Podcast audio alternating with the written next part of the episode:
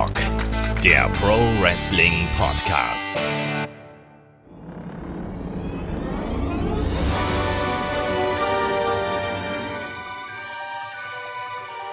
Willkommen zur Horrorshow.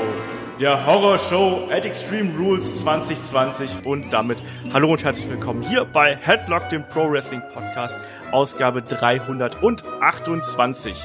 Mein Name ist Olaf Bleich, ich bin euer Host und ihr merkt schon, der Grusel liegt in der Luft und deswegen brauche ich natürlich auch einen entsprechend furchterregenden und erschreckenden Kompagnon an meiner Seite. Bei mir ist der Kai. Wunderschönen guten Morgen.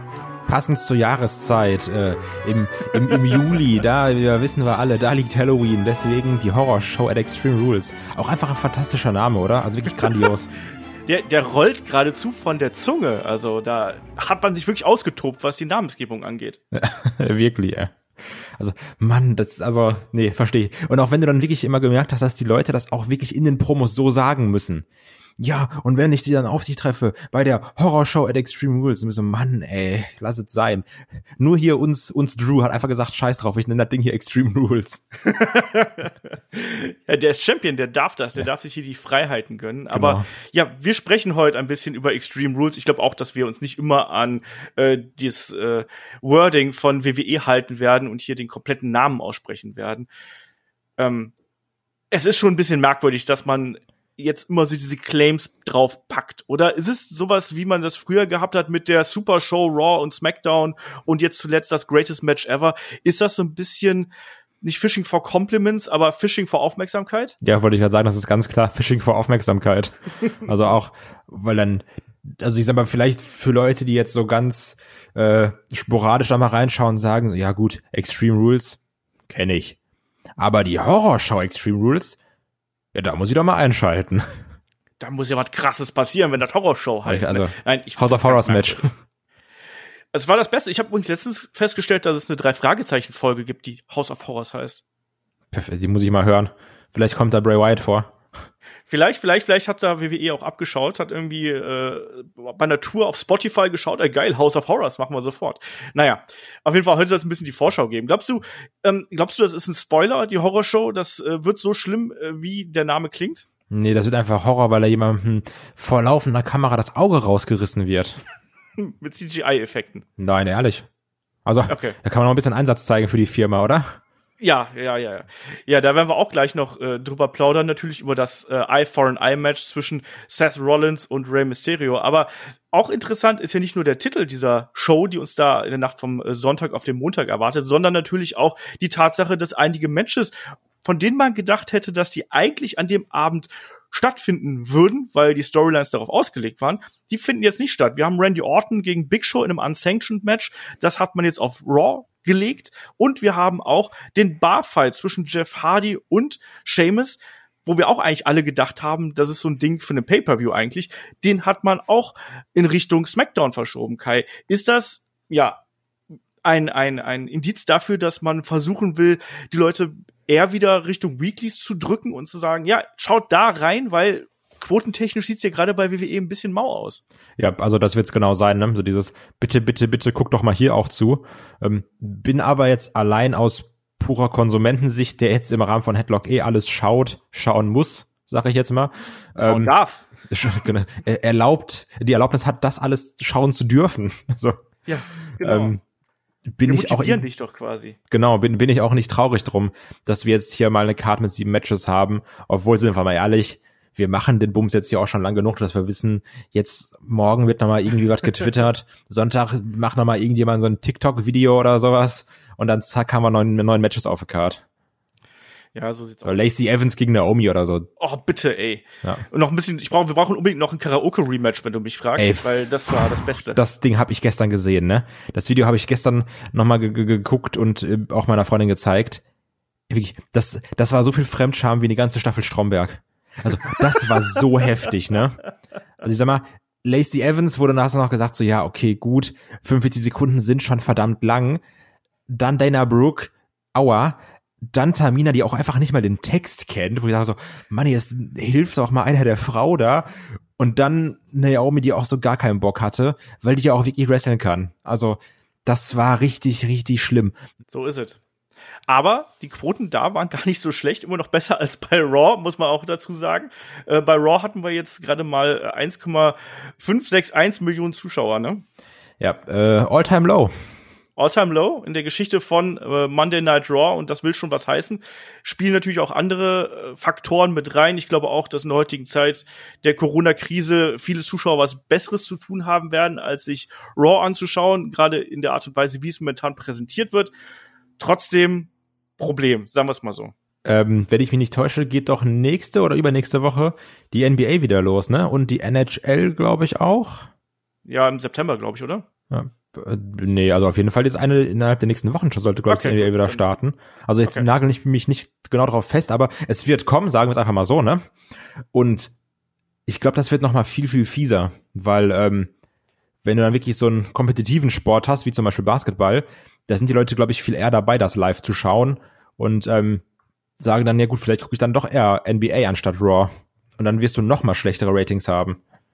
Das wird eine spannende Zeit werden. Auch äh, die Frage, wie das äh, damit aussieht, ob sich das die Sender so lange gefallen lassen, weil wir haben uns gehen mal so ein halbes Jahr zurück oder ein Dreivierteljahr zurück, als äh, WWE damals zu äh, Fox gewechselt ist. Da haben wir ja auch gesagt, so ja eigentlich 3,5 bis 4 Millionen Zuschauer sollten es dann eben schon sein. Jetzt sind es aktuell bei der letzten Ausgabe ähm, ja, waren es, also bei der Ausgabe vom, vom 10. Juli, also für die aktuelle Ausgabe haben wir noch keine Ratings, weil wir das hier am Morgen direkt nach der Show aufnehmen.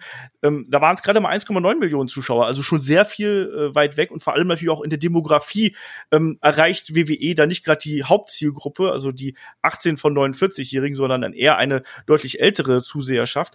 Und ich glaube auch, dass das noch ein Problem werden könnte, wenn man da nicht gegensteuert. Man versucht es jetzt wie wir gerade schon gesagt haben, eben damit, dass du die vermeintlich großen Namen, Big Show, Randy Orton, Randy Orton wahrscheinlich gerade der Hauptcharakter eigentlich bei Raw, würde ich jetzt mal äh, ganz frech sagen, weil der ist momentan der, die interessanteste Figur, die du irgendwo hast, ähm, dass man hier die Geschichte weiter fortsetzt. Und bei SmackDown hast du den Jeff Hardy mit der furchtbaren Redemption-Storyline, immer noch mit der Ich bin ein äh, genesener Alkoholiker-Storyline und kämpfe gegen meine Dämonen an da glaubt man immer noch dran, dass das äh, die Quote zieht und jetzt eben mit dem Barfight hofft man, dass Leute einfach aus ein bisschen aus Sensationsneugierde, so nenne ich es mal, da einschalten. Ich bin mir nicht 100% sicher, ob das funktionieren wird oder ob da nicht einfach ich weiß es nicht, dass da äh, die, die, die Prioritäten ein bisschen falsch gesetzt werden, ähm, dass man immer noch gerade diese alten Talents weiterhin äh, an die Spitze setzt. Aber Kai, ich würde sagen, wir starten einfach mal durch hier. Du hast gerade richtig gesagt. Übrigens, sieben, ganz ja, kurz, NBA-Neustart äh, ist am 30., also in zwei Wochen. Okay. Ich hatte irgendwie September gelesen, habe ich mich verlesen wahrscheinlich. Gut. Aber lass uns hier ruhig mal loslegen. Du hast gerade schon richtig gesagt, wir haben noch keine Ankündigung für Kickoff-Shows, wir haben noch keine Ankündigung für weitere Matches. Auch da, wir haben schon im Vorfeld hier im Vorgespräch ein bisschen spekuliert. Matt Riddle gegen Baron Corbin wäre jetzt nach SmackDown irgendwo möglich. Street Profits gegen vielleicht Andrade und äh, Angel Garza würde sich anbieten oder so als kleines Schwankerl für die äh, Kickoff-Show. Ja, weil wenn man ehrlich ist, ähm, da muss man, also so sehr muss man auch loben, meiner Meinung nach, von diesen sieben Matches, die wir jetzt hier sehen, würde ich jetzt an sich keins, außer vielleicht irgendwie Bailey gegen Nikki Cross in die Pre-Show packen. Mm, nö. Das kann man alles so machen und der, ich meine, die, die Main Show muss ja auch eine gewisse Länge haben. Ähm, wir werden natürlich da auch eine gewisse Abstufung haben, was die Matches angeht, aber ähm, ich könnte mir tatsächlich auch noch vorstellen, dass man das Tag Team Title Match irgendwo in die Kickoff-Show steckt. Das stimmt. Einfach, damit man quasi so eine Art ja Einführung in Extreme Rules hat. Ähm, Tables Match ist ja da auch immer eine schöne Art und Weise, wie man so eine Karte erstmal starten kann. Ich würde sagen, damit fangen wir dann vielleicht auch einfach mal an.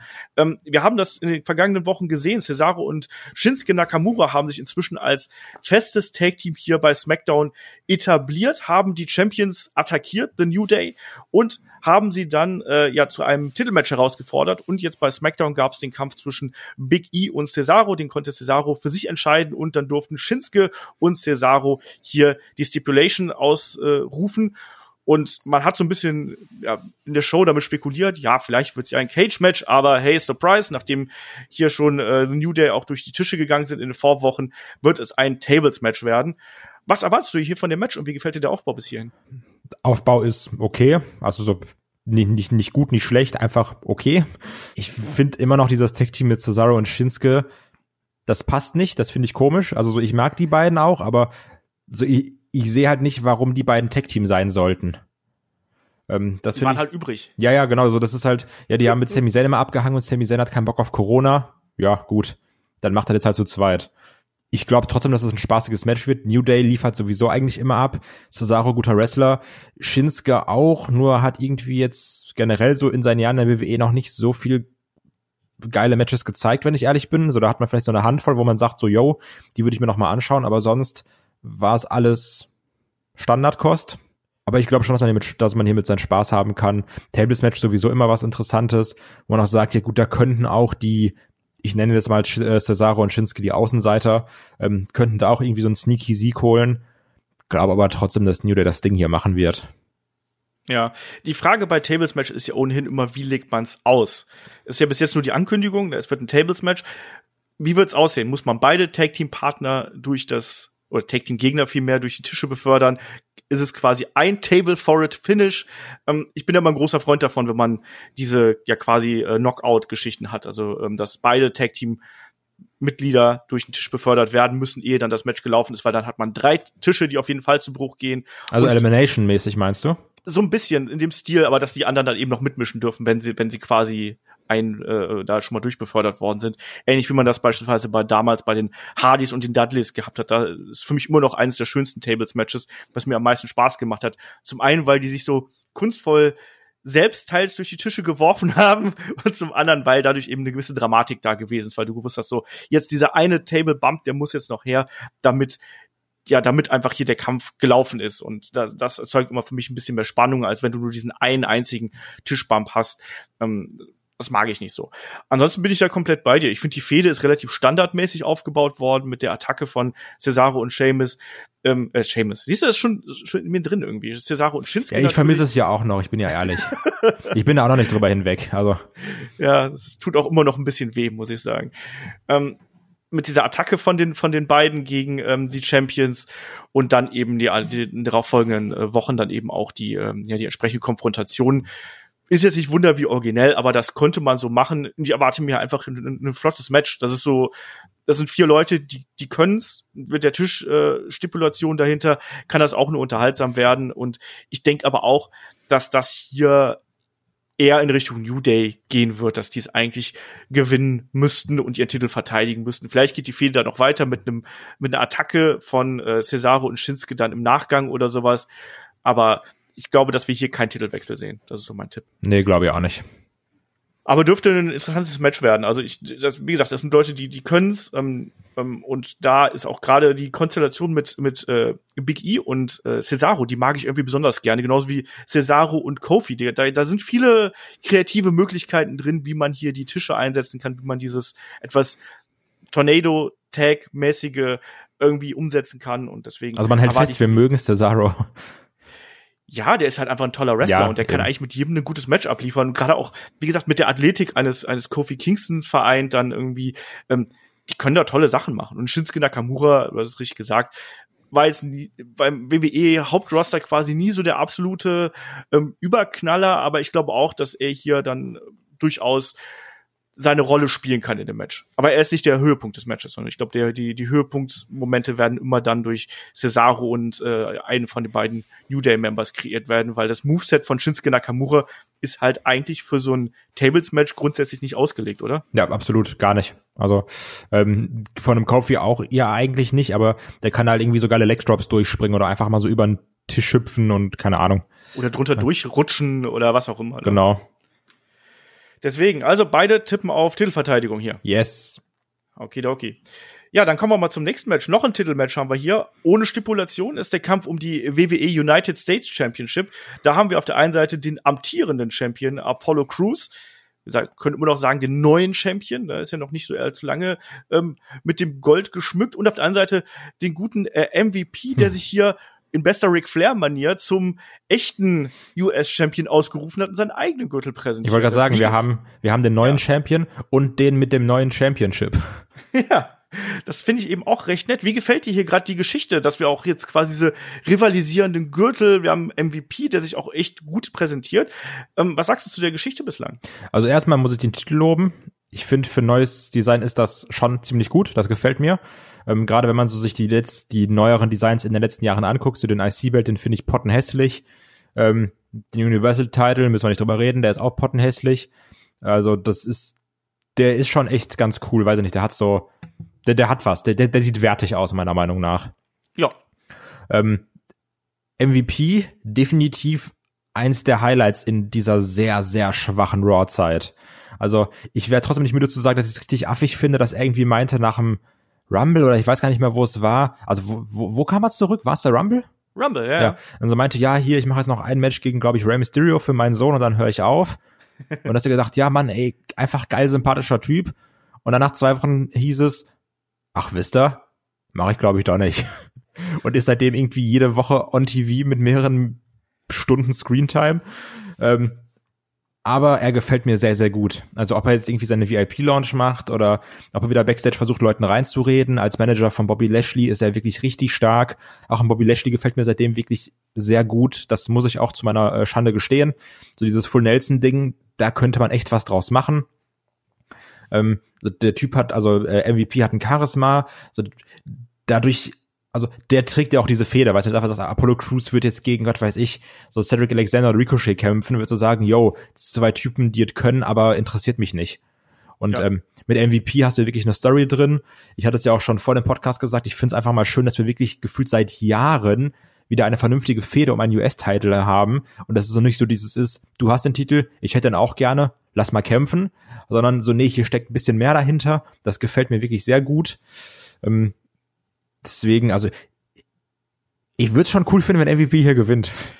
Das ist genau das Einzige, was ich dieser Fehde in Anführungsstrichen vorwerfe. Ja, dass der, der Held, ja. der, der, der Held ist nicht Apollo Crews, der ja eigentlich hier, also der hat, der hat Stellung bezogen, hat gesagt so, nein, ich gehe nicht zu MVP, ich wechsle nicht die Seite oder sonst irgendwas, sondern der war immer, wie, wie, wie Apollo Crews eigentlich immer ist, irgendwie super straight und keinerlei Charakterentwicklung und ein MVP plötzlich mit der Art und Weise, wie er sich präsentiert, wie er spricht, wie er auch eine Bobby Lashley in seinem Standing angehoben hat. Und da kommen wir gleich mal drauf zu sprechen, wenn wir bei Drew McIntyre gegen Dolph Ziggler sind. Was ich, ich verstehe nicht, warum man Bobby Lashley nicht weiter in dieser Fehde gelassen hat. Ähm, aber ich finde, dass ein MVP derzeit einfach der viel, viel interessante Charakter ist, der mich dazu bewegt, dass ich sage, ja, den Kampf finde ich spannend und dem, da möchte ich sehen, wie es ausgeht. Aber eigentlich sollte man ja eher für einen Apollo Crews halten, oder? Ja, also das ist ja diese typische Babyface, ne?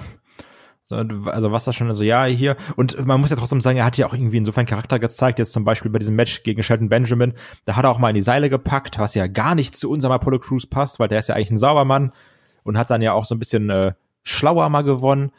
Also da, da tut sich ja, also wenn man jetzt sehr wohlwollend ist, kann man sagen, da tut sich ja schon irgendwas auch wenn sich da relativ wenig tut, wenn wir ehrlich sind. ähm, aber ja, also komm, MVP, hol, hol den Cup ja. nach Hause. Ja, ich würde es ihm auch gönnen. Ich meine, wir wissen, MVP ist nicht mehr der der Jüngste irgendwo. Ähm, du hast gerade auch die Rückkehr angesprochen beim beim Rumble. Danach war er eine Zeit lang Producer und dann war es ja schon wieder nicht mehr und ist ja dann quasi einfach zum äh, aktiven Talent gewechselt. Ich glaube, Producer war er irgendwie bis knapp Juni und jetzt deswegen in den vergangenen Wochen war er dann ausschließlich als Talent unterwegs und der macht das gut und ich würde ihm das total gönnen, dass er hier nochmal den Titel holt, dass er sich dann von mir aus zwei Titel sind momentan groß in Mode, dass man zwei Gürtel gleichzeitig hält. Warum das gehört auch verboten, das sollten wir auch bitte abschaffen. Das geht mir so auf den Sack, ne? Ja. Ähm, aber ich würde es ihm trotzdem gönnen, dass er dann bei Raw nochmal auftauchen kann und sagen kann, hier, das ist der alte US-Belt, den schmelze ich ein, ich mache mir eine Kette draus, wie kam er damals mit der Urne des Undertaker oder sonst irgendwas. Ich lass mir ein Sonnenbrillengestell draus gießen, ich weiß es nicht, aber irgendwas macht er mit dem alten Belt und dann trägt er eben den neuen Belt und äh, ich würde es ihm gönnen, einfach so. Und auch die ähm, Geschichte von MVP und dem US-Title, das haben ja auch viele noch irgendwo im Kopf damals, die Fehde mit Matt Hardy und solche Sachen. Deswegen, ich denke, dass ein Apollo Crews hier gewinnen wird. Aber ich hoffe, dass es MVP sein wird. Wie es bei dir? Ja, ganz genau so hoffe ich es auch. Das ist irgendwie ein bisschen merkwürdig, aber warum auch nicht? Aber das ist äh, MVP wirklich derzeit der MVP von Corona WWE. Haha. ha, ha. Ähm, kommen wir zum nächsten Match. Da gehen wir mal in die äh, Damenabteilung hier, in die Damen-Division. Äh, Damenabteilung klingt auch so abwertend, war so nicht gemeint. Ähm, Fangen wir an mit dem äh, Match um die äh, WWE SmackDown Women's Championship. Da haben wir äh, Champion Bailey und sie trifft auf Nikki Cross. Ähm, auch hier eine Fehde, die schon seit etwas längerer Zeit läuft. Ähm, ja, Nikki Cross hat sich hier quasi aus einem Number One Contender Match äh, diesen Title Shot gesichert. Ich muss sagen, grundsätzlich erstmal freue ich mich darauf, dass sie einen Einzelmatch bestreitet bei einem Pay-per-View. Das finde ich schon mal ziemlich cool. Aber ich sehe hier eben auch äh, infolge der Geschichte sehe ich nicht, dass sie den Titel irgendwie gewinnen würde, aber ich hoffe, dass es zumindest ein halbwegs unterhaltsames Match wird, weil das ist auch bei dieser Konstellation ein bisschen schwierig. Wie siehst du das? Ja, also genau, ich freue mich definitiv für Nikki Cross. Ähm, aber sonst ist das so ein typisches Übergangsmatch. Also du weißt, die Fehde wird sein Bailey gegen Sasha Banks. Und die wird jetzt so lange gestreckt und zurückgehalten und nochmal Sirup und Wasser darauf geschüttet, wie so bei so einem McDonalds, wie bei so einer McDonalds Cola oder sowas, bis irgendwann wieder Fans rein dürfen. Ähm, und so lange müssen wir uns da jetzt irgendwie durchducken und nochmal gucken, wie wir es noch weiter in die Länge ziehen können. Ähm, ich finde Bailey einfach nur anstrengend und nicht so dieses, ah, Mann, guter Heal, sondern nee, das ist scheiße, meiner Meinung nach. Ich finde das ganz schlimm. Auch dieses Bailey Doss Straps und jeder darf ab jetzt zwei Gürtel halten und will auch zwei Gürtel halten, weil natürlich äh, muss ja sein. Ähm, ich finde, das ist ganz schlechtes Acting, das ist ganz, ganz schreckliches Heelwork. Jede Promo klingt ganz angestrengt. Nee, das alles nix ich sehe das tatsächlich ein bisschen anders. Also ich finde tatsächlich, dass die Role Models, ne, also Sasha Banks und Bailey, ja, sie sind anstrengend, aber da ist auch immer wieder mal Sachen, immer wieder Sachen dabei, die mich auch ein bisschen unterhalten. Aber es ist eben auch sehr bemüht und natürlich auch sehr, sehr over the top. Das geht ja schon fast in die Richtung, wie es die Iconics gemacht haben, wenn auch nicht ganz so quietschig irgendwie. Aber es ist schon ein bisschen drüber irgendwo. Deswegen kann ich auch total verstehen, dass man das nicht mag. Ähm, aber man sieht zumindest die Richtung, in die das ganze Ding hier gehen soll. Und ja, ich bin auch dabei dir. Also das ist natürlich hier so ein bisschen Spielen auf Zeit, nennen wir es einfach mal so. Wir haben den SummerSlam bald vor der Tür und ich glaube, für den SummerSlam ist die Matchansetzung zwischen ähm, Bailey und Alexa Bliss natürlich die größere Kombination irgendwo. Und auch da bin ich mal gespannt, ob eine Alexa Bliss vielleicht nicht auch irgendwie hier und da mal, noch ist sie die gute Freundin von Nikki Cross und vielleicht äh, wenn es in dem Match hart auf hart kommt, weiß man nicht genau, ob das, äh, ob diese Freundschaft dann auch hält. Das ist so eine Generell muss man sagen, dass schon Alexa bis jetzt sehr lange schon die gute ist, ne? Ja. Also, ähm, was ja, also wir alle wissen ja, Alexa Bliss ist so dieses typische Highschool Cheerleader Girl, so ich stich jeden im Rücken oder sowas, um, um, um meinen Willen zu bekommen. Was wir jetzt auch schon hundertmal gesehen haben, also auch mit Nia Jax und keine Ahnung mit wem noch alles oder mit hier wie Mickey James und keine Ahnung wie. Ähm, die ist jetzt ja schon sehr lange auch hier Nikki Cross und wir sind zusammen ja so gute Freunde. Also auf kurz oder lang wird das auch kommen.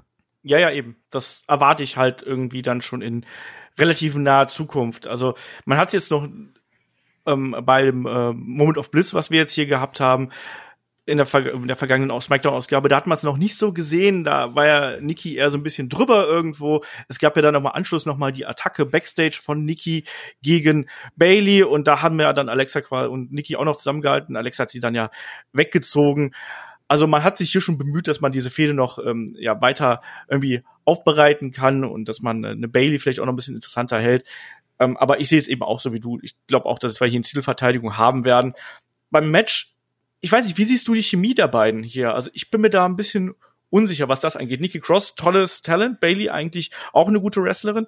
Erwartest du die hier ein gutes Match oder wird das eher sowas sein, was so ein bisschen im Schatten von Asuka gegen Sasha Banks steht?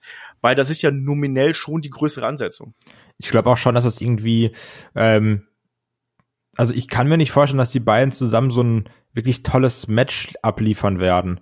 Weil generell die äh, Heel Bailey also das sind jetzt wenige gute Matches. Also die hatte auch irgendwie nicht so geile Gegnerin für tolle Matches, meiner Meinung nach. Wenn du jetzt mal so die letzten Sachen anguckst. Aber da ist jetzt wenig, was mich irgendwie abholt oder hängen geblieben ist. Und eine Nikki Cross ist, also so momentan sehe ich die eher so, yo, ist witzig für ein Hot Tag. Aber jetzt so ein Einzelmatch gegen Bailey, ähm, wo sie jetzt hoffentlich nicht 15 Minuten lang irgendwie die aufgedrehte spielt, die komplett geisteskrank durch den Ring rennt.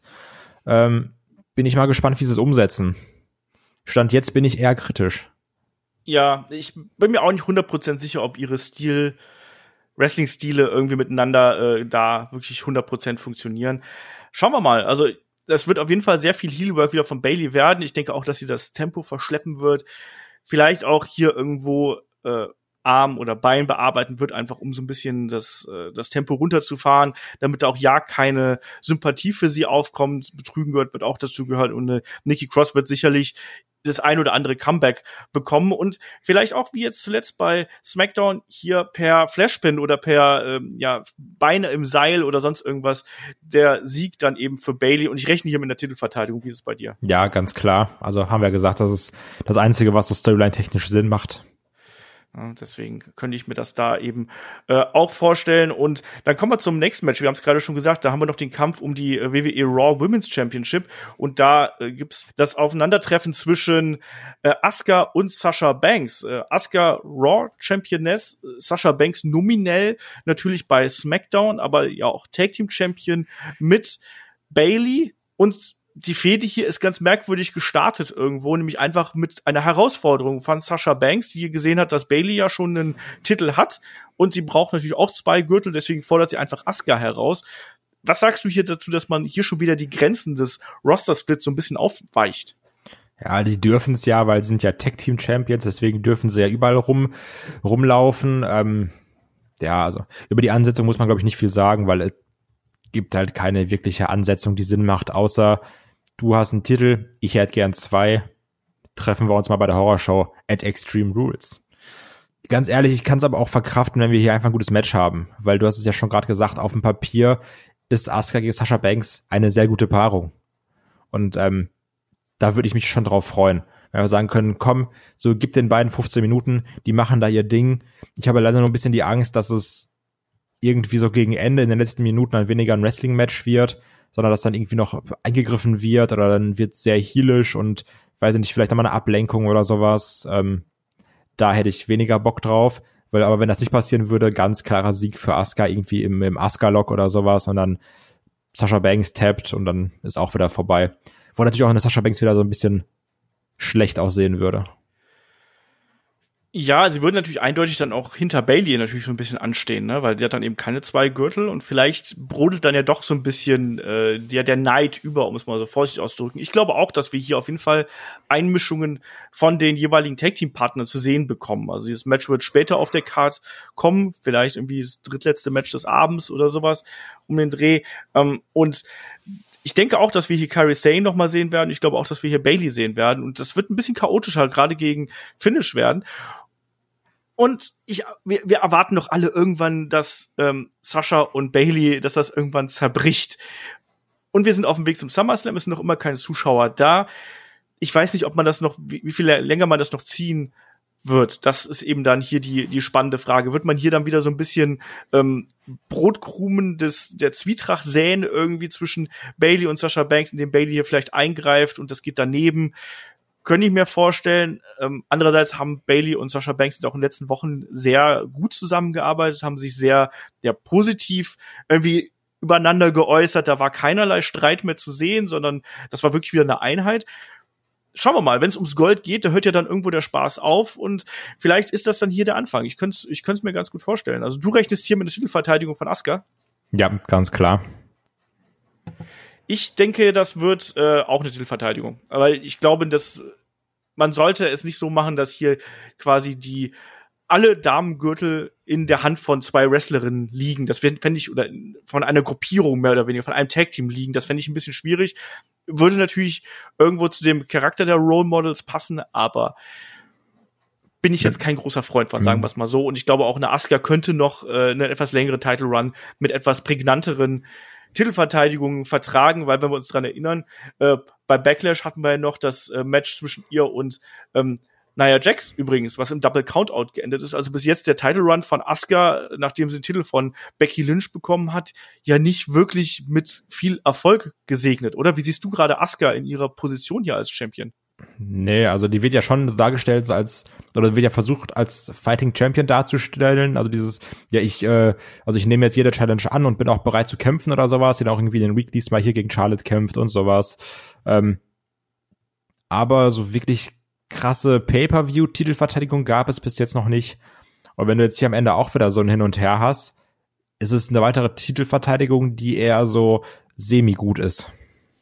Ja, Deswegen, Deswegen, also da muss man noch mal gucken, Sie hat dazwischen natürlich auch ein paar Niederlagen eingesteckt, das muss man auch mal sagen. Ne? Also sie hat ja dann auch wirklich äh, gegen Charlotte hat sie beispielsweise verloren, hat dann später auch gegen Charlotte natürlich gewonnen, aber das ist eben auch was. Sie hatte diese ja äh, unklare Fehde gegen Nia Jax mit dem mit dem Double DQ, dann jetzt auch in den ähm, äh, in dem Tag Team Title Double Countout.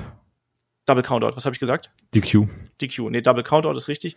Ähm, jetzt zuletzt dann eben auch ähm, äh, das Tag Team Match mit Kyrie Sane gegen Bailey und Sasha Banks, da hat sie eben auch verloren. Also ist so eine so eine gemischte Tüte gerade bei äh, bei Asuka, was das angeht. Ich mag aber nach wie vor die Art und Weise, wie man sie präsentiert, weil sie schon so ein bisschen über allem anderen thront. Also auch jetzt bei dem Moment of Bliss hat man ja auch gesehen, so hier, hier Special Guest und dann war es ja dann schon so ein kleiner Aha-Moment, dass es Asuka ist, auch wenn es jetzt kein riesen Aha-Moment gewesen ist. Ähm, deswegen, aber gucken wir mal. Ne? Jetzt auch, auch zuletzt jetzt bei SmackDown haben sie auch verloren.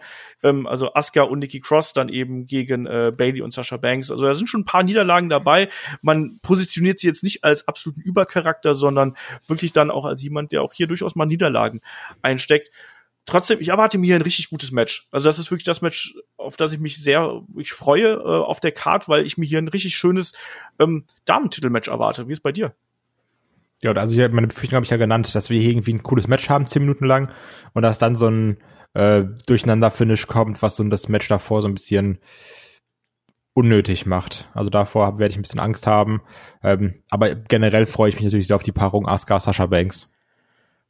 So sieht's aus. So, und damit sind wir dann hier auch schon bei den, ja, ich sag mal, drei verbliebenen und großen Matches dann auch mit äh, sehr merkwürdigen Stipulationen. Fangen wir vielleicht erstmal mit der Frage an, Kai, was denkst du, wird hier eigentlich der Main Event von der Show sein? Wird es das, äh, das der Wyatt Swamp Fight werden? Wird es das Match zwischen Drew McIntyre und Dolph Ziggler werden um die WWE Championship, wo es noch keine Stipulation für gibt? Oder wird es Eye for an Eye zwischen Rey Mysterio und Seth Rollins werden? Als du mich jetzt gerade, also als du jetzt die Frage angefangen hast, hätte ich eigentlich aus der Pistole geschossen geantwortet, Drew gegen Dolph. So, weil, keine Ahnung, ist, ist das Championship-Match, die anderen beiden nicht. Deswegen war es eigentlich so für mich die, für mich die äh, klare Wahl. Aber als du die Frage weiterhin formuliert hast, habe ich überlegt, dieses iPhone i Dingen, das ist schon sehr, sehr prominent dargestellt. Ähm, deswegen könnte ich mir auch vorstellen, dass Ram Stereo gegen Rollins das Main Event ist. Ja, vor allem die Frage ist ja, wir leiten jetzt gleich einfach zu diesem Match über uns der Besprechung dieses Matches. Ähm, Ram Stereo gegen Seth Rollins, Eye for an Eye. Der Sieger muss das Auge seines Gegners entfernen. Das ist so bescheuert, ne? Also es ist total absurd, absurd einfach. Aber ich sag, wie es ist, ich hab schon Bock drauf, ich will wissen, was passiert. Das ist auch das, was ich sehr oft tatsächlich unter Beiträgen äh, bei Facebook und so gelesen habe. So, ich finde das total kacke, aber ich möchte wissen, wie sie es lösen. Und es ist ja auch allein deshalb so eine absurde Situation, weil das ja wirklich auch eine, ähm, eine Stipulation ist, die wirkt sich ja dauerhaft auf den Charakter aus. Also muss dann künftig, wie es ein Kevin Owens äh, quasi angedeutet hat mit seinem Verweis auf Jean-Pierre Lafitte beim letzten Raw, muss es, muss dann dann Seth Rollins den Rest seiner WWE-Karriere mit einer Augenklappe tragen. Zum Beispiel, wenn er verliert. Oder Rey Mysterio, bei dem wissen wir auch noch nicht genau, was wird mit dem. Äh, bleibt er jetzt bei Raw, hat er seinen Vertrag unterzeichnet und wenn er dann eben noch weiter wresteln wird, muss er dann überall, was er einen Vertrag unterschrieben muss, überall, wo er wrestelt, vielleicht auch wenn er nicht mal bei WWE ist, ähm, muss er da eine Augenklappe tragen? Oder schreibt man ihn so einfach aus den Shows? Kai. Ja, oder dieses schwarze Netz da einfach drüber, ne? so ein bisschen, dadurch sieht man noch, oder was? Ja, also Sin Kara kann ja auch wresteln, ne? Das stimmt, ja. Also, auf, ja gut, also habe ja auch gebotcht, aber vielleicht liegt es auch an diesem schwarzen Ding, keine Ahnung. ähm, also ich, also in, in mir schlagen so zwei oder drei Herzen für dieses Match. Ich bin mir da nicht sicher. Zum einen denke ich mir, okay, das könnte richtig, richtig, richtig, richtig großer Müll werden. So komplett Trash, was einfach gar keinen Sinn macht und wir so sagen, Mann, war das Kacke. Dann zum einen könnten wir aber auch irgendwie sagen, okay, Match ist geil, Finish hat alles kaputt gemacht, weil dann irgendwie da, weil dann siehst, wie sie da so ein, weißt du, gibt doch diese Augen so von Trolli oder sowas, die man so essen kann. genau. dass, er dann, dass er dann irgendwie so ein Ding in seiner Hand zerdrückt. Oder, dass es irgendwie entgegen aller Erwartungen weil, weil wir ja auch irgendwie nicht wissen, was wir erwarten sollen, richtig geil wird. Das ist aber so, glaube ich, die Chance sehe ich so maximal, maximal bei zehn Prozent. Das würde ich mir aber am meisten wünschen, weil, weiß ich nicht, also, das ist natürlich viel Quatsch hier drin mit diesem iPhone Eye. Aber ich mag diesen Messiah Rollins. Ich mag, wie er redet. Also der, der hat ja auch wirklich seine Art geändert. Ne? Also allein in dieser, ähm, in, in, in der Kevin Owens Show, dieses ruhige, bedachte, so, das ist geil. Ich, ich feiere das richtig hart. So, das ist, ähm, ich, ich mag diesen Joseph Seed Rollins aus Far Cry 5. Ich finde das cool. Ähm, und irgendwie auch so ein, das ist ja auch mal eine andere Rey Mysterio-Fehde. Das ist nicht dieses, oh, ich bin klein, ey, 619, geiler Move, oder? So, lass mich mal gegen Red Kali kämpfen. So, also, da, da, und ich finde auch einen Dominik da drin nicht nervig. Auch wenn er irgendwie nur T-Shirts besitzt, die anscheinend drei Nummern zu groß sind. Ähm, das trägt man heutzutage so kein. Das, das muss so, das ist cool. Genau. äh, also, ich mag das irgendwie, also weiß ich nicht. Ich habe da, ich habe so eine ganz komische Liebe für diese Fehde. Ich weiß nicht, woher die rührt, aber diese Sachen, die ich gerade erwähnt habe, die weiß, also die summieren sich so auf, wo ich sage, ja, komm, dann zeig mal, wie ihm das Auge rausreißt. Ja, also geht mir geht mir ähnlich. Ich bin neugierig, wie man das umsetzen wird. Zugleich sage ich aber, dass diese dieses Match und diese Stipulation auch das ganze Produkt vollkommen ad absurdum führt. Also, wie willst du denn innerhalb dieses kinderfreundlichen WWE-Universums auf eine annehmbare Art und Weise präsentieren, dass jemandem das Auge entfernt wird. Ja, vielleicht sagen sie einfach mal so, fuck it, wir machen das jetzt. Hier, Kinder, komm, Albtraum, drei Wochen, scheiß drauf. So, wollen wir das nicht auch eigentlich, dass es mal asozial ist? Ja, asozial ja, aber das ist einfach zu viel. Was, was kommt denn als nächstes? Der, dem Verlierer hacken wir eine Hand ab oder was? Er wäre mega. oder äh, Shotgun on a Pole Match, wer seinen Gegner als erstes erschossen hat, der, der gewinnt oder was? Ja, also, aber, also, ja, aber dieses iPhone, ey, das passt ja hier so ein bisschen. Da muss man jetzt schon sagen, mit dem, komm ich, ich tritt dein Auge da irgendwie in, in die Steel Steps rein. Also, natürlich ist das kompletter Quatsch, aber es macht ja irgendwo Sinn, in Anführungsstrichen. Ich finde, das geht halt eben ein bisschen zu weit und das ist eben auch nicht mehr, es, es ist auch nicht mehr das, was ich mir von Wrestling erwarte. Die Leute sollen sich ja da umbringen und äh, da darf Blut fließen und ich weiß nicht was, äh, krasse Stürze nehmen und sowas. Aber es kann doch nicht sein, dass du quasi hier dein, dass dein Ziel sein muss, dass du die Gegner verstümmelst. Das doch, ist doch ich nicht. Im, nein, das ist, kann doch nicht im Sinne von einer Wrestling-Ring-Psychologie werden, dass du irgendwann eine Fehde so weit bringst, dass das der einzige Ausweg ist, dass du sagen kannst, ja, also dafür schalte ich jetzt ein. Aber dafür schalten wir ein. Das haben wir gerade in den letzten fünf Minuten erklärt, dass wir dafür einschalten. Ja, weil wir das aber eigentlich nur diesen, äh, wir wollen eigentlich sehen, wie WWE das Ding hier vor die Wand fährt und wie sie tatsächlich diese Geschichte, in die man sich jetzt hier reingefahren hat, wie man das irgendwie erklären wird. Ich erwarte mir da einfach nur einen ganz beschissenen CGI-Effekt. Bin echt gespannt. Also ich habe, ich will schon, Mann, ich habe da schon Bock drauf auf das Finish. ich, also, ich würde auch übrigens einfach gern ähm, weiß ich nicht, ach, ich, also ich hätte echt gern von uns beiden irgendwie eine Live-Reaction zum Finish. Meinst du, muss ich mir die Kamera jetzt aufstellen und dann. Ja, äh, ach, so nur doch einfach irgendwie übers Handy so eine Sprachmemo aufnehmen. Um, dem, so, bei Instagram. So, so, um einfach die ersten, weißt du, so um so die ersten 30 Sekunden irgendwie festzuhalten, wo man sagt so, was?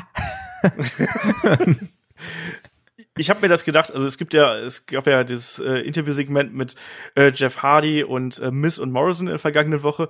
Und da schlägt doch, ähm, ich glaube, Morrison war es, Jeff Hardy diesen Barfight vor. Und da macht Jeff Hardy so einen Gesichtsausdruck. Ich glaube, der ist so ähnlich wie der, den wir dann bei äh, uns beiden auf dem Gesicht sehen würden. Also ich erwarte mir hier von dem Match, um mal auf den Kampf zurückzukommen, ähm, an sich, Seth Rollins und Rey Mysterio sind auf jeden Fall in der Lage, ein richtig cooles Match zu machen. Ich erwarte mir aber auch ein heilloses Overbooking. Ich will, ich will da Dominic sehen, ich will einen äh, Buddy Murphy sehen.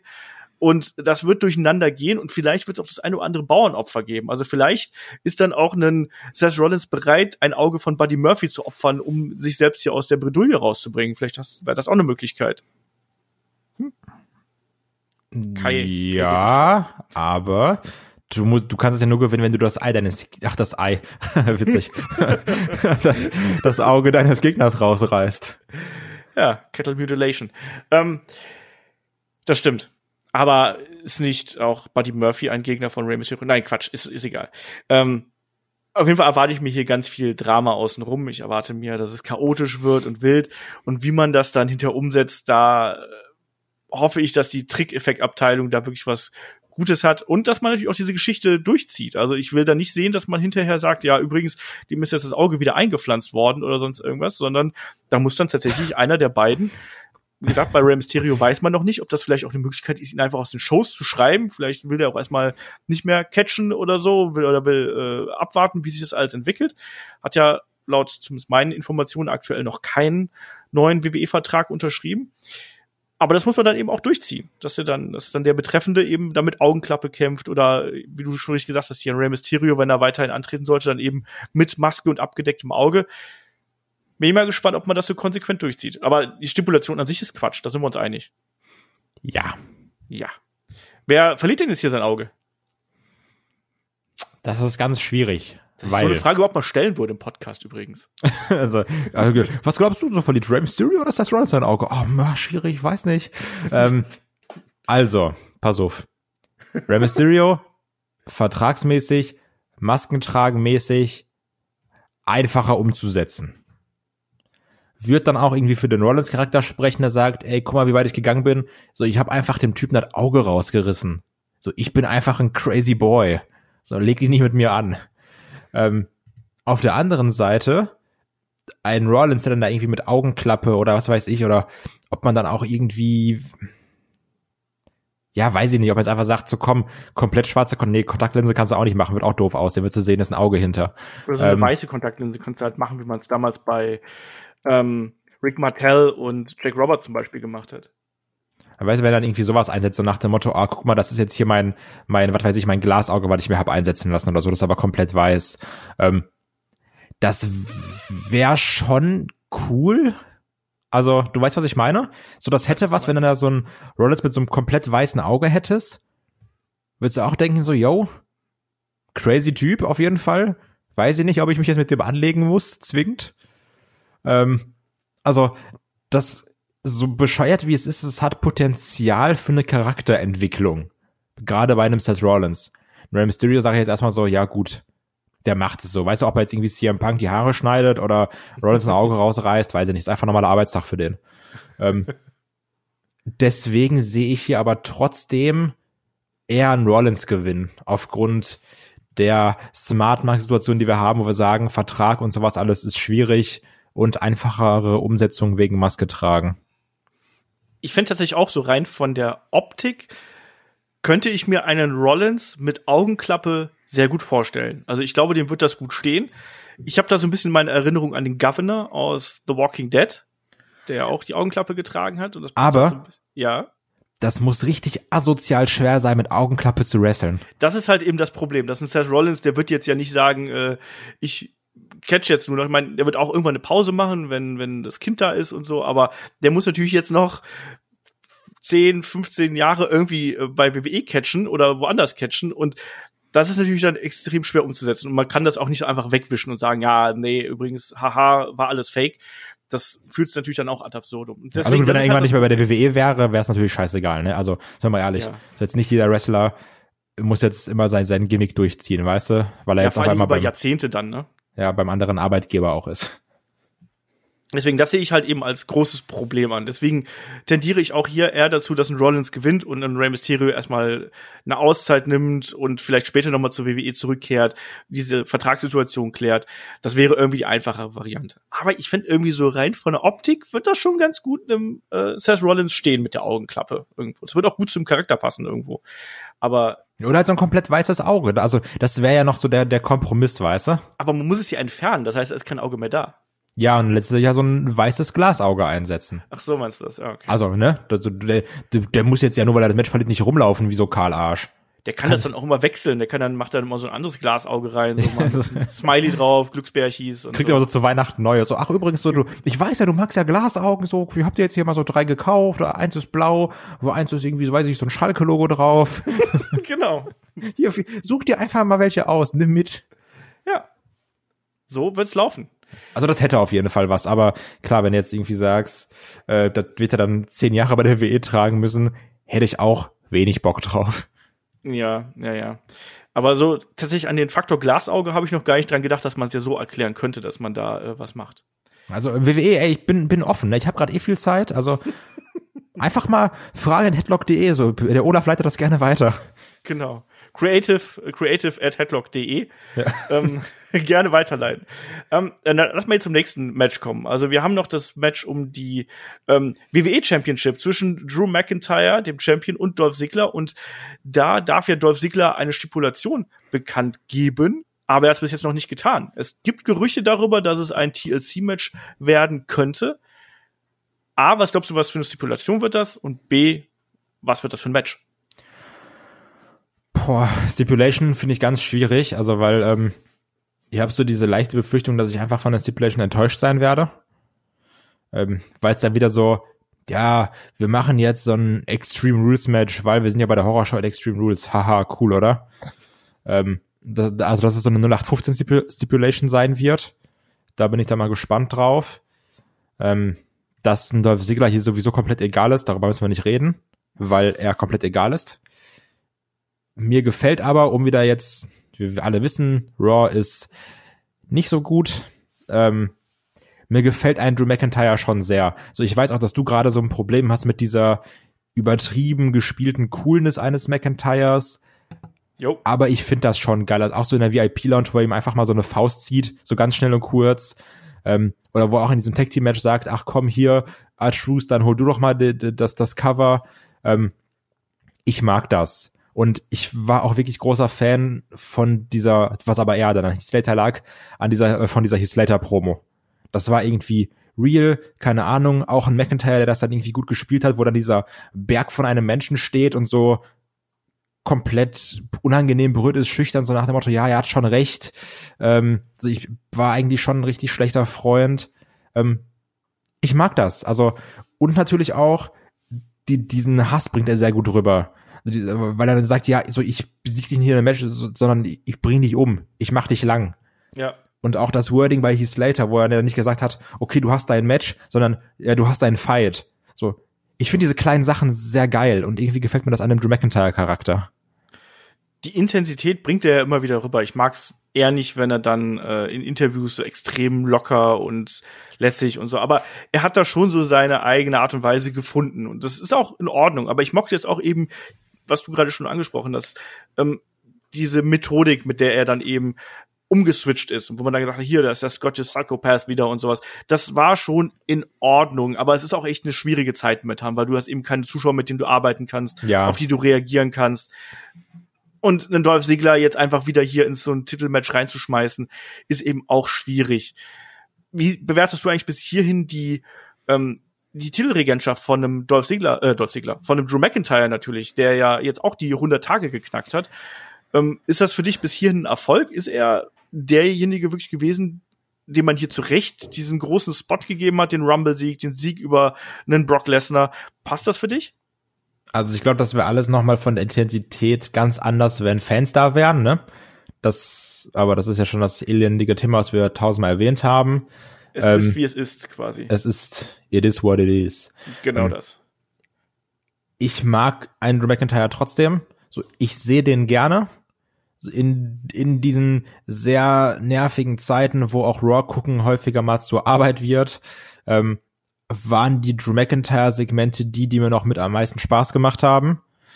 Ähm, die Regentschaft ist um Längen besser als die von Braun Strowman. So, ich fand auch die, die, die Fehde mit dem Lashley, die fand ich gut, was aber nicht nur an einem McIntyre, sondern auch an einem Lashley und einem MVP lag. Ähm, natürlich wäre hier mehr drin, aber ich bin trotzdem zufrieden mit seiner Regentschaft. Ja, es ist nichts, was mich jetzt wirklich absolut abholt. Tatsächlich hätte ich hier bei der Horror Show at Extreme Rules lieber noch ein Rematch zwischen ähm, Drew McIntyre und Lashley gesehen, weil ich fand, dass die beiden ne, bei Backlash echt eine gute Chemie zusammen gehabt haben und das Ende war halt so kacke. Vielleicht und noch mal bei äh, Dingen, also wenn die Scheidung durch ist mit Lana und äh, Lashley, dann nochmal beim SummerSlam vielleicht. Ja, aber die beiden können richtig gute Matches zusammen abliefern. Das hat man, wie ich finde, da schon gezeigt. Auch bei Impact haben sie ja große Matches gegeneinander gehabt. Und deswegen, da hätte ich deutlich mehr drauf Bock gehabt, weil ich finde, ein Dolph Ziggler passt hier halt einfach nicht rein. Übergangsgegner, ne? Ja, aber total. Und so fühlt sich dann eben auch an. Ich könnte mir durchaus vorstellen, dass man hier ein Leiter-Match macht oder einen äh, TLC-Match, einfach weil das auch zum Charakter Dolph Ziggler passen würde. Der hat ja nun mal seine Leiter-Matches bestritten, hat da eben Erfolge gefeiert und deswegen würde es auch irgendwo passen, dass man das macht. Und es ist ja vielleicht auch dann gerade für so einen großen Mann wie den Drew McIntyre vielleicht nicht ganz so ideal, aber am Ende vom Tag hoffe ich einfach, dass wir hier einen schönes, spektakuläres Match sehen. Ich will nicht sowas haben wie ein Last Man Standing oder sonst irgendwas, sondern wenn dann wirklich so ein Ding, wo die sich durch Gegenstände schmeißen, wo es ordentlich knallt und bollert und dann, dann muss es auch ein, ein schnell geführtes Match sein und nicht so ein äh, Match, was zum Beispiel beim Last Man Standing, wo es dann immer wieder Pausen gibt. Ein Cage-Match würde für mich keinen Sinn machen, weil das passt irgendwie Nee. auch nicht da rein und man wird garantiert auch keinen Käfig jetzt direkt unter die Decke hängen, das wäre auch irgendwie ein bisschen doof. Deswegen TLC oder Leiter fände ich beides gut, könnte ich beides mit leben und ähm, ja, Titelverteidigung Drew McIntyre, oder? Ja, klar, natürlich.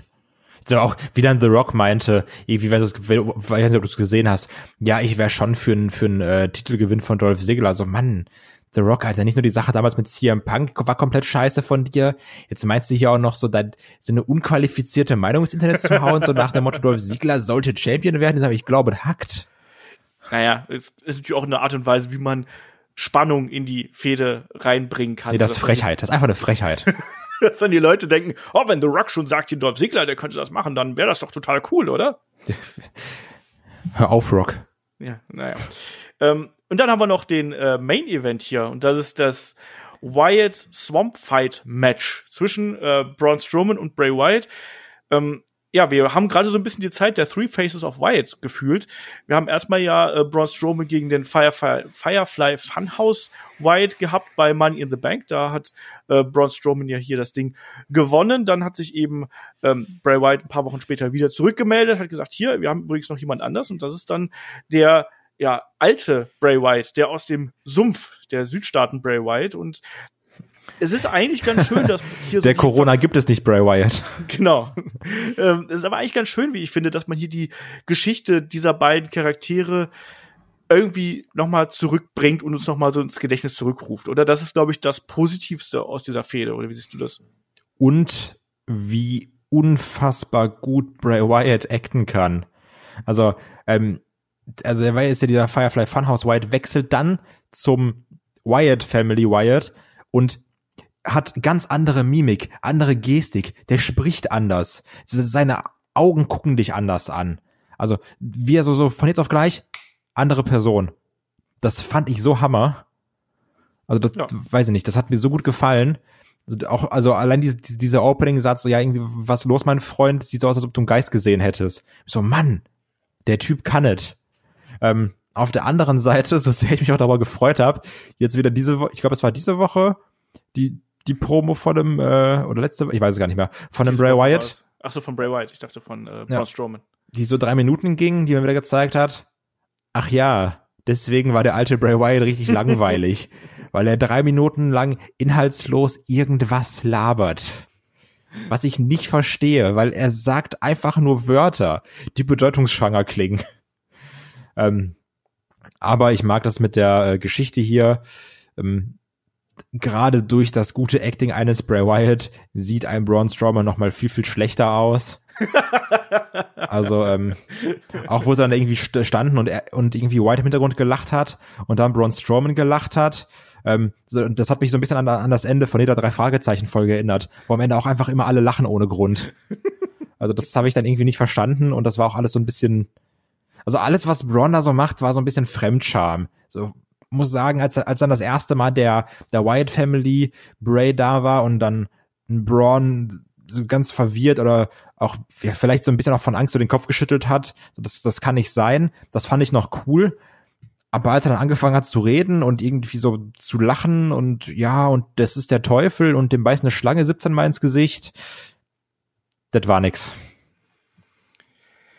Ja, ja, ja. So, so ist das. Auch die Promo von einem äh, Braun Strowman jetzt bei äh, SmackDown war ja auch so ein bisschen schwierig, weil dann eben auch, es ist einfach alles ein bisschen zu viel. Also ähm, zu viel Geschrei. Also ich finde, dass ein Braun Strowman äh, so ein bisschen seine Interviews hält wie früher die Wrestler in den 90ern mit ganz viel Gebrüll.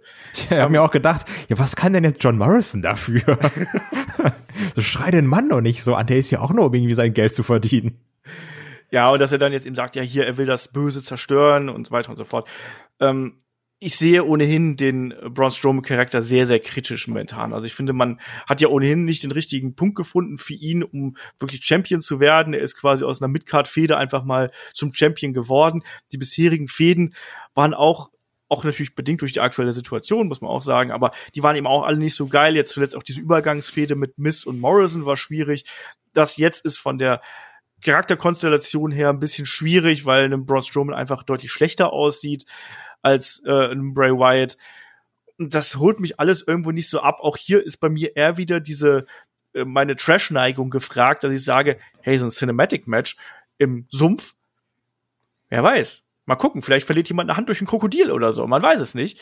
Oder Alligator, glaube ich. Krokodil ich fand's nicht. auch richtig gut, wie jetzt bei der Promo bei SmackDown äh, Wyatt vor dem Sumpf oder was auch immer das war, stand und im Hintergrund so irgendwie Werbung leuchten hast sehen.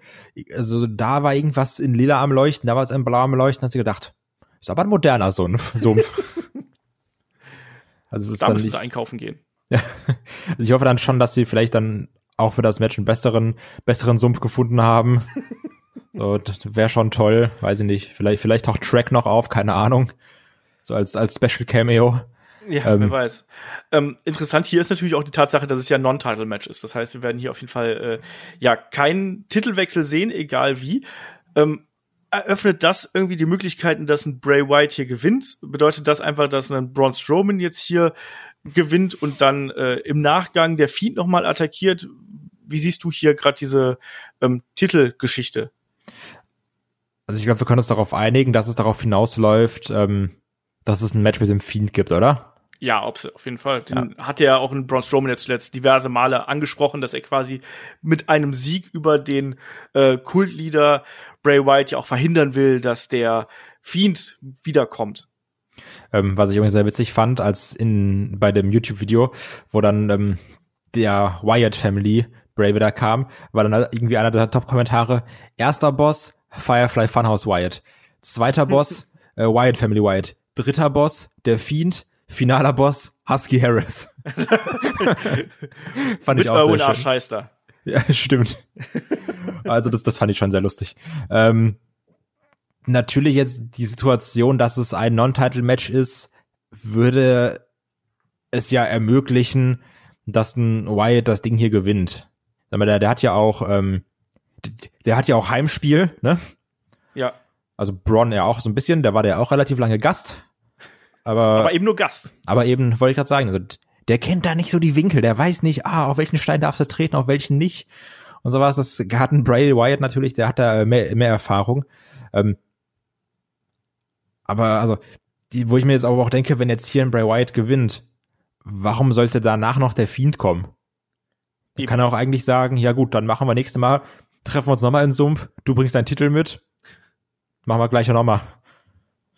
Ja, das ist eben gerade das Problem eigentlich an dieser Stipulation, dass ich auch denke, dass hier ein Braun Strowman wird das Ding gewinnen. Man weiß ja auch nicht genau, wie gewinnt man dieses Match jetzt überhaupt? Muss sein Gegner irgendwo untergehen? Muss ein Krokodil, Alligator gefressen werden? Genau.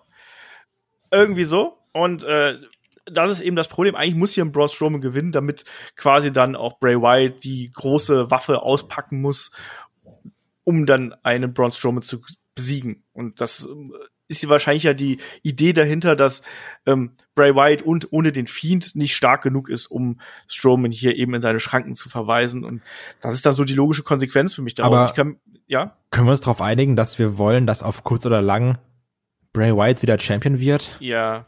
Also vielleicht kann er den Fiend-Titel irgendwie zu Hause lassen. So, der war eh hässlich wie die Nacht. Das stimmt. Ähm, aber ein Braun Strowman ist wirklich nicht unterhaltsam. Also ich hätte den häufig gerne als Universal Champ oder was auch immer gesehen, aber in der aktuellen Situation und dieses, ja, so, so Goldberg ist raus, Roman hat wenig Bock auf Corona, komm, dann mach du es eben. Das ist eine undankbare Situation und in der macht er auch gerade keinen Spaß, weil es keine Jagd war, sondern du bist eben da, hier viel Spaß mit dem Titel, guck mal, was du machst. Ja, die Titelregentschaft von Braun Strowman sicherlich deutlich, deutlich schwächer als die eines Drew McIntyre. Drew McIntyre hat sich da auch deutlich besser präsentiert, hat auch ein bisschen die besseren Matches bekommen, hat auch die besseren Fäden bekommen. Das jetzt hier funktioniert auch nicht. Und äh, das ist eben gerade auch das Problem. Wir warten eigentlich alle nur darauf, dass der Fiend wieder da ist. Aber das wird man sich eben aufheben, weil, sind wir ehrlich, der Auftritt von The Fiend und auch die Matches von Fiend, die leben auch eben auch davon, dass man irgendwie diese großen Hallen hat und dass man dieses, äh, ja, diesen Effekt, diesen Entrance hat und das Ganze drumherum, die kann man vielleicht noch in einem Cinematic Match bringen, aber in einem richtigen Match im Performance Center wäre es auch komplett verschenkt. So sehe ich das zumindest. Ne? Ja, du kannst dann, also du kannst wenigstens bei dem Wyatt-Charakter, egal wen er gerade spielt, aus der Not die Tugend machen, dass man ihn versteht, was er sagt. Das, das ist da noch so ein bisschen der Vorteil, dass du da so ein bisschen auch in einem normalen Match mehr über Storytelling, über das äh, Character Development gehen kannst. Das stimmt. Ja, schauen wir mal. Also ich denke aber auch, dass wir dann über kurz oder lang natürlich hier das Match zwischen dem Fiend und Braun Strowman kriegen. Aber hier mein Tipp ist auf jeden Fall, dass Braun Strowman den Titel verteidigt, äh, den Titel verteidigt, Quatsch, den äh, Kampf. Die Ehre gewinnt. verteidigt. Die Ehre, genau. Und seine, seine Vergangenheit quasi tilgt und äh, hier den äh, Swamp Leader Bray Wyatt in seine Schranken verweist. Und wie ist es bei dir? Ja, yep, das sehe ich auch so. Und dann kriegen wir beim SummerSlam im Performance Center den Feed. ja, oder irgendwo was anderes mal wieder. Also man weiß ja nicht genau, wo dann der Fiend äh, einen Braun Strowman hin verschlägt. Also ein Strandbrawler oder so, passend zum SummerSlam halt. genau, hatten wir schon lange nicht mehr. Wird mal wieder Zeit. Ein ähm, Poolfight. Irgendwie sowas. Ähm, was erwartest du dir jetzt hier insgesamt von dem Event?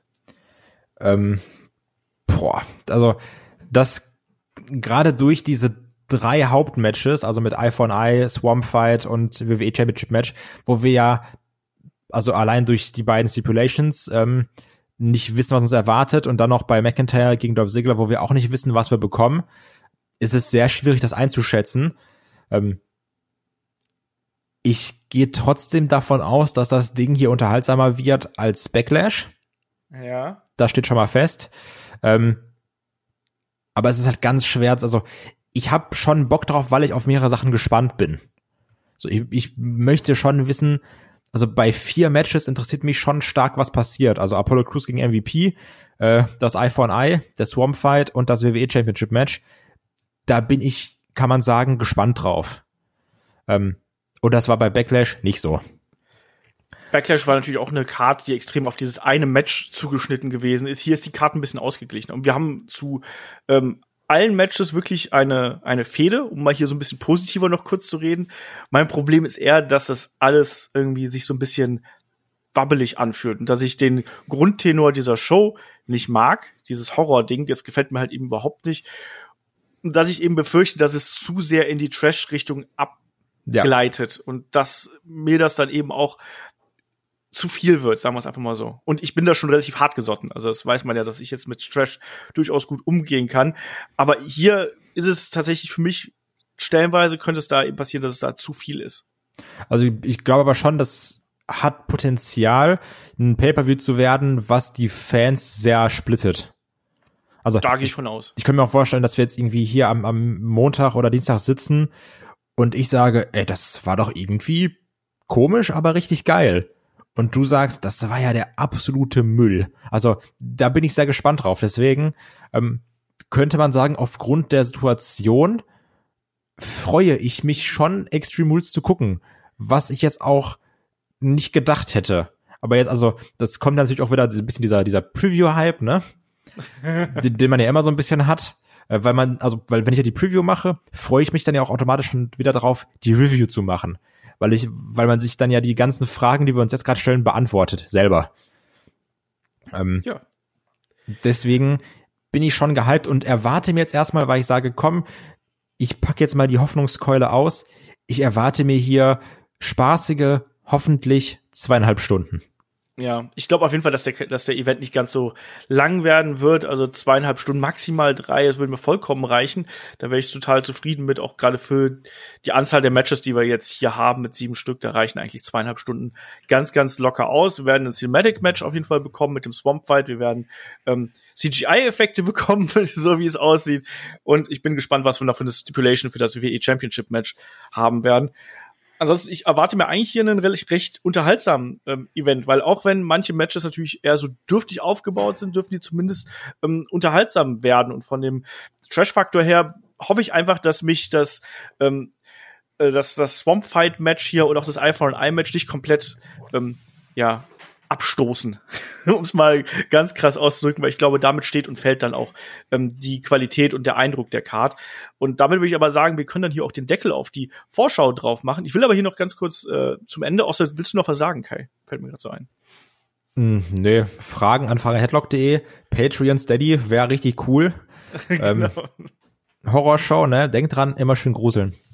Ja, genau das. Ähm, aber ich wollte dann was Persönliches loswerden, weil wer natürlich No Holes Bart gehört hat. Ah, ähm, ja, sicher. Klar. Ne? Deine ja. persönliche Horrorshow. die, die kommt dann im Oktober irgendwann. Mal gucken, genau. wie das wird. Ähm, ich wollte mich erstmal bedanken für die ganzen vielen äh, Glückwünsche, die äh, mich da erreicht haben auf dem unterschiedlichsten Wege ähm, bei Patreon und teilweise auch persönlich mich angeschrieben haben bei Twitter und so weiter und so fort. Ähm, Dankeschön dafür. Also wer No Host Bart nicht gehört hat, ähm, ich werde Papa im Oktober. Wir erwarten einen kleinen Sohn und das wird eine spannende Zeit werden. Und äh, das habe ich eben in No Host Bark, weil das so schön off-topic gewesen ist, habe ich da äh, das erste Mal erzählt. Jetzt erzähle ich es hier nochmal. Und das wird eine äh, spannende Zeit werden. Wir freuen uns sehr. Wir sind schon dabei, das Kinderzimmer einzurichten. Passt auch gut hier in die ähm, neue Wohnung. Und das wird äh, ja, richtig cool. Also wir sind sehr gespannt drauf und ich wollte mich nochmal ganz lieb bedanken bei all denen, die hier schon an mich gedacht haben. Und Kai, du hast es gesagt, äh, wenn man noch mehr von uns hören möchte, wir haben jetzt auch zuletzt wieder Match of the Week gehabt bei Patreon und Steady. Wir haben ähm, ein neues Watch-Along zu WWF In Your House zum ersten, auch da in Richtung Horrorshow, ähm, inklusive Stephanie Wyant und Todd Pettengill, äh, hatten wir da ja auch noch gehabt, haben Shaggy und ich besprochen, also schaut da gern vorbei. Und die Review zu äh, Backlash, die gibt's dann wollen wir am Montagabend aufnehmen. Ich weiß nicht, ob ich schaffe, die dann noch zu schneiden. Also aller spätestens Dienstag, Dienstagmittag irgendwann um den Dreh dürfte die dann hier im Freefeed zu hören sein. Und äh, was wir auch noch haben, ist natürlich dann morgen. Da gibt's dann Head-to-Head -head hier auf dem äh, Free-Kanal. Da besprechen dann der Markus Holzer, der Shaggy Schwarz und meine Wenigkeit ähm, wieder eine äh, ja, ein Abend im Monday Night Raw, Raw gegen SmackDown und da, äh, Raw gegen SmackDown, Raw gegen Nitro natürlich. Und da geht's dann um den Abend, als die, die Ex-Invasion stattgefunden hat und als Bret Hart bei der WCW hier geturnt ist. Auch das wird eine spannende Geschichte werden. So, jetzt habe ich genug geredet. Kai, willst du noch was sagen? Ich frag's noch mal.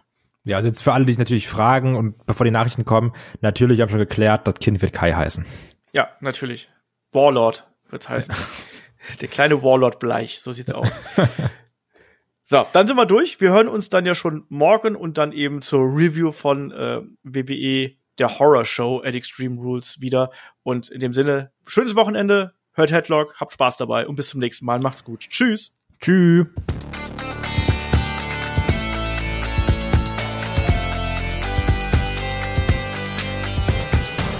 Headlock der Pro Wrestling Podcast.